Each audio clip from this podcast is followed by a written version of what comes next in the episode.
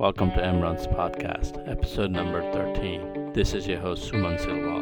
Our plan, as far as my health and was concerned, get involved with the right people and get started. Get off guessing. Have you registered for Fall Marathon? If not, check out MRuns.com to get 20% discount for Seven Bridges Marathons at Chattanooga. I would like to welcome Jennifer Anders to MRuns Podcast. Jennifer, how are you doing today? Fantastic. Really great. How's your running in this hot weather?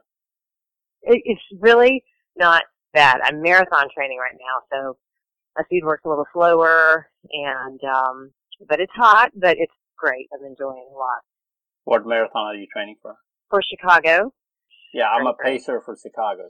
Fantastic. My first marathon in a couple years, so looking forward to it.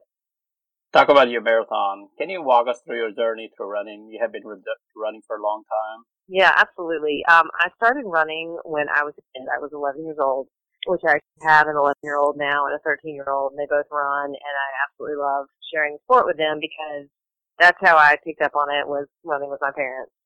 We had a field day or a spirit day or something in 6th grade, and I ran the mile race and came in third, and I was hooked. My parents ran, and this was in the kind of late 70s, so this was, you know, the first running boom.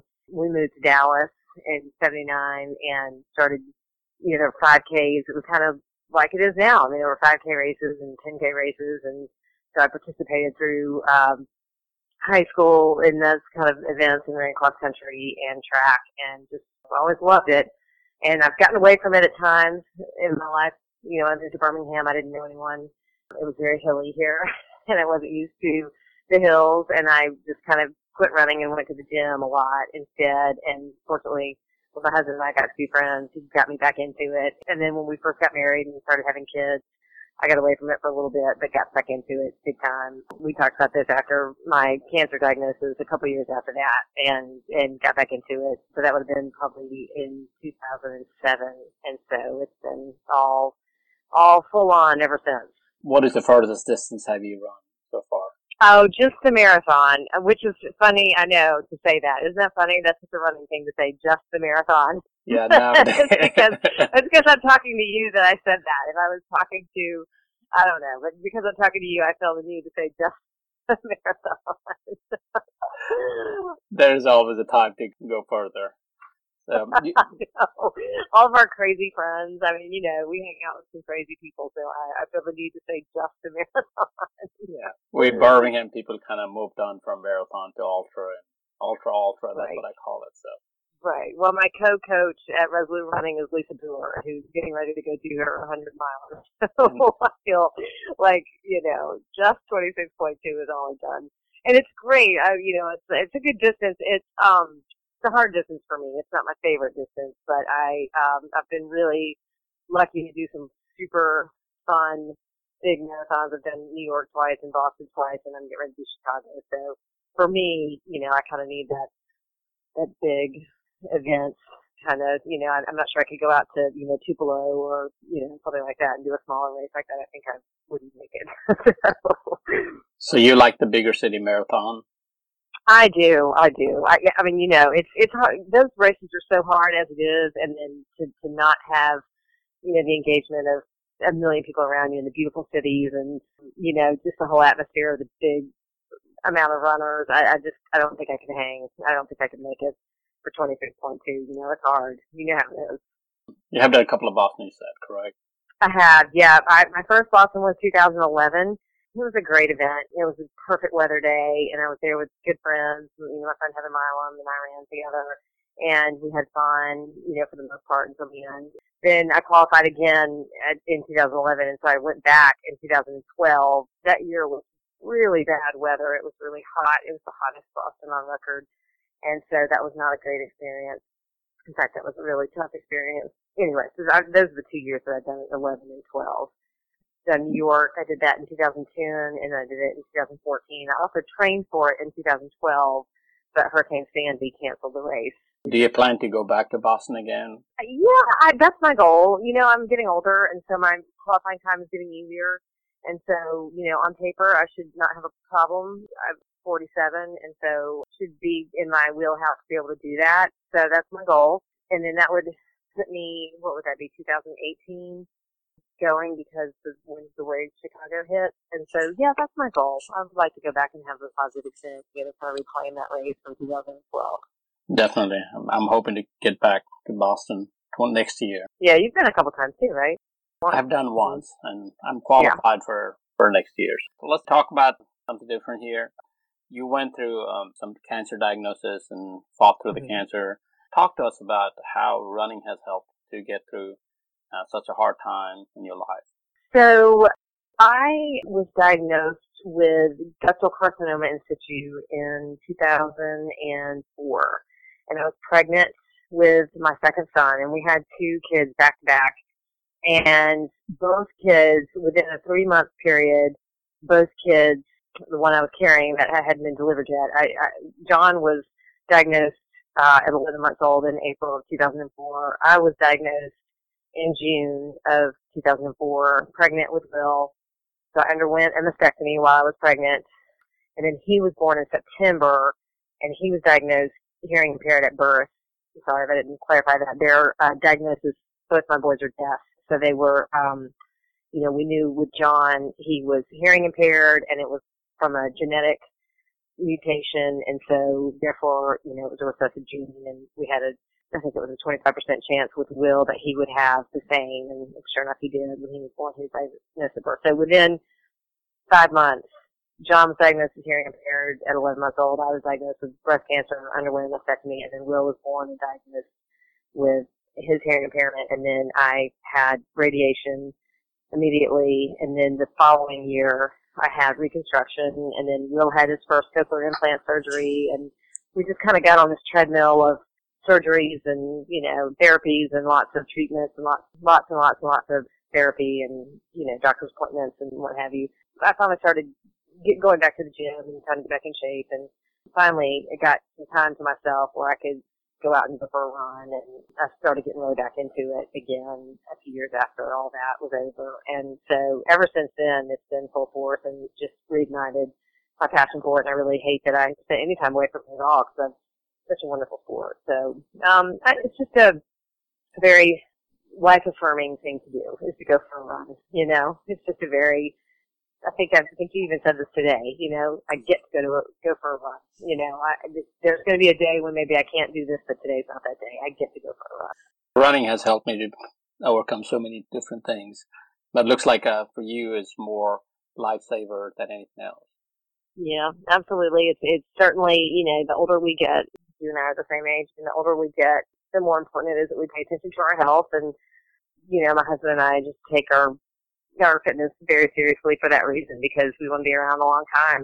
My dad is 70 years old, and he's fit as can be, and, enjoys being active, and that's what Keith and I want to be. We want to be active with our children, and, even though my cancer was not, it was stage 0, so it was certainly have friends who have been through so much worse and are going through so much worse that that's always going to be there. I mean, that's never going away. That's always going to be there. So it's just nice to be able to take our fitness seriously. Let's switch the topic a little bit. I've seen you being very active in Birmingham running community for over the years, I know. Can you describe what you done or what you do for community here in Birmingham? Yes, absolutely. I love this running community so much. I mean, we have such a fantastic running community. I mean, it's just, I just love it. I couldn't love it more. I got involved with the Birmingham Track Club. Alex Morrow, who I did not know well at the time at all, was at the end of 2011. He approached me and asked me if I would consider running for president of the Birmingham Track Club. And I had just done the cover of Runner's World, which they had done a series on cancer survivors, and so I had submitted my information. And so he had sort of picked up on that as far as a marketing tool and wanting to use that kind of to reboot the BTC. The BTC was sort of on a downhill slide and losing members, kind of stagnant after many, many years, doing well. It kind of had hit a plateau and then was kind of going backwards. And so he brought me in, and it was really the perfect fit for me. I loved it every single day. I mean, it was challenging, and it was a big organization at the time. There were 600-something members, and now we have 1,300 members, and we grew that in the 3 years that I was president. And I'm still on the board as past president, and Alex was my vice president for 2 years, and Now he's the president. And now I work for him, actually, at his business, which is called Resolute Running. And my particular contribution to his business is coaching the beginning and beginning again 5Kers, which I absolutely love. And I do that with Lisa Buhr. So we just love working with these folks, kind of getting started over again. You brought up this point a minute ago, being a cover-up Runner's World. I was going to ask you, how did that came about? So I was on Facebook one night. It was in 2011, and it was in February, and they were having a cover model search for cancer survivors. And I just was like, you know what? Why not? I've got a story to tell. You know, the part about my story that's so crazy is that I was pregnant at the time, and I have a family history. My mom had breast cancer, and her sister, my aunt, had breast cancer. We had a great uncle that had breast cancer, so we had it in our family. It's I don't know. I just thought it was a unique story, and like I said, I was pregnant at the time, and so I submitted my picture and my information, and I did not tell anybody except for my husband, and then my small little running group that I was running with at the time that still run with some of those folks. And I was like, "You're not gonna believe what I just did." And so I heard back, he's been a few weeks, I think, and I heard back from them, and I had to sort of resubmit some stuff and answer some more questions, and that's kind of how it all worked out. It was in the spring of 2011. It was right before I ran Boston. In fact, I think it was the week before I ran Boston. I flew to New York and shot the cover with them, and I was there with two other people, I think. There was one other woman and then there was Ethan Zohn, who was on Survivor. And we had all of us had just run the New York Marathon a few months prior to that, 6 months prior to that. We had all been there running New York. So kind of cool connection. So it's really, really crazy and fun, and it's kind of one of those really cool things that happened. That sounded like some fun thing to do. Yeah, it was kind of crazy, and but really, really fun. Really fun. Your parents introduced you running, and now you're introducing running to your children. So how does that passion of running is transforming to your kids' work and for you? There's nothing I love more than being with my kids running. I mean, and I'm not saying that we go out there and it's just this picture perfect, you know, experience every time. I mean, they complain just like we all complain. But once we get there and we're doing it, and then of course, you know how it is being a runner, once it's over, it was just the most fun that we just shared that time together. I have two boys, 13 and 11, so going into 8th grade and going into 6th grade, and they've both been running since they were about 5. We as a family will go out and participate in the 5K together, which we love. I just can't tell you how much I love spending time with them like that. You know, like I said, I'm not saying it's perfect every time, and that we don't, you know, they don't complain, and I don't complain because we do, but we do it. And, you know, for example, this summer, before cross country started up again, you know, John had a bunch of workouts he needed to do, and, you know, it was really hard getting him out the door. But once he did, and once we got finished, and I just love it so much, and I had that with my parents. And I want them more than anything to be our age doing the same thing. I want them more than anything to be active and healthy and love fitness when they're in their late 40s and 50s and 60s. As I'm listening to you, all this about your struggle, I want to kind of bring that back again. Was there any time during the period that you have gone through you thought running may not be the thing you want to do, or was it running always was top of your list? Yeah, no, running is always top of the list. In fact, you know, you have to, as a runner, you have to make yourself do other things. And one thing that I've really been getting into the last couple of years, and I always sort of did this, but not enough of it and not targeted enough, is strength training. So running, I love running, and I could do that every day. We all love running, but we have to force ourselves to do the other stuff that is going to be important to our longevity as runners. So I really enjoy doing strength training. I have had some issues, I've had some issues when I had reconstruction. I had what was called a tram flap, and what they do is they take some tissues from your stomach and your transrectus abdominal muscle, and they move it up to your chest, and that's your new chest, basically. That's how they. If you do not go with implants, that's what you do to have reconstruction. And so I had that reconstruction done, and you know I was 36 years old, and so that was not the best choice. Looking back on what we know now, that was not the best choice because I don't have a transrectus abdominis muscle, and I ended up having a hernia for years after my original reconstruction. And so I had been running the Cahaba River Ramble, and the next day I had just this gigantic hernia on my left side from where I had torn, you know, my rectus abdominis from my internal oblique. And so it was bad. I had to have surgery again. And so that'll pop up every few years. I'll get a little bit of kind of some paranoia that I've done something to it. And in fact, I just sort of recently went through that in the last few weeks. But that's sort of something I still have to deal with. And I really, really regret that surgery. You know, I really do regret that surgery, but it is what it is. You know, can't go back and fix it. I wish I could. But. So anyway, that comes about from strength training, and I have to be real careful with what I do. But I'm enjoying that very much, adding that into my running routine as well. How are you enjoying your coaching the new runners? Oh, I love that more than anything. I mean, it's kind of similar to working with my kids. I mean, again, for me, and, you know, I know for you and for Lisa and for Alex, we love running so much. And if anything that we do can influence someone else, particularly someone who's not been a runner their whole life, it's easy.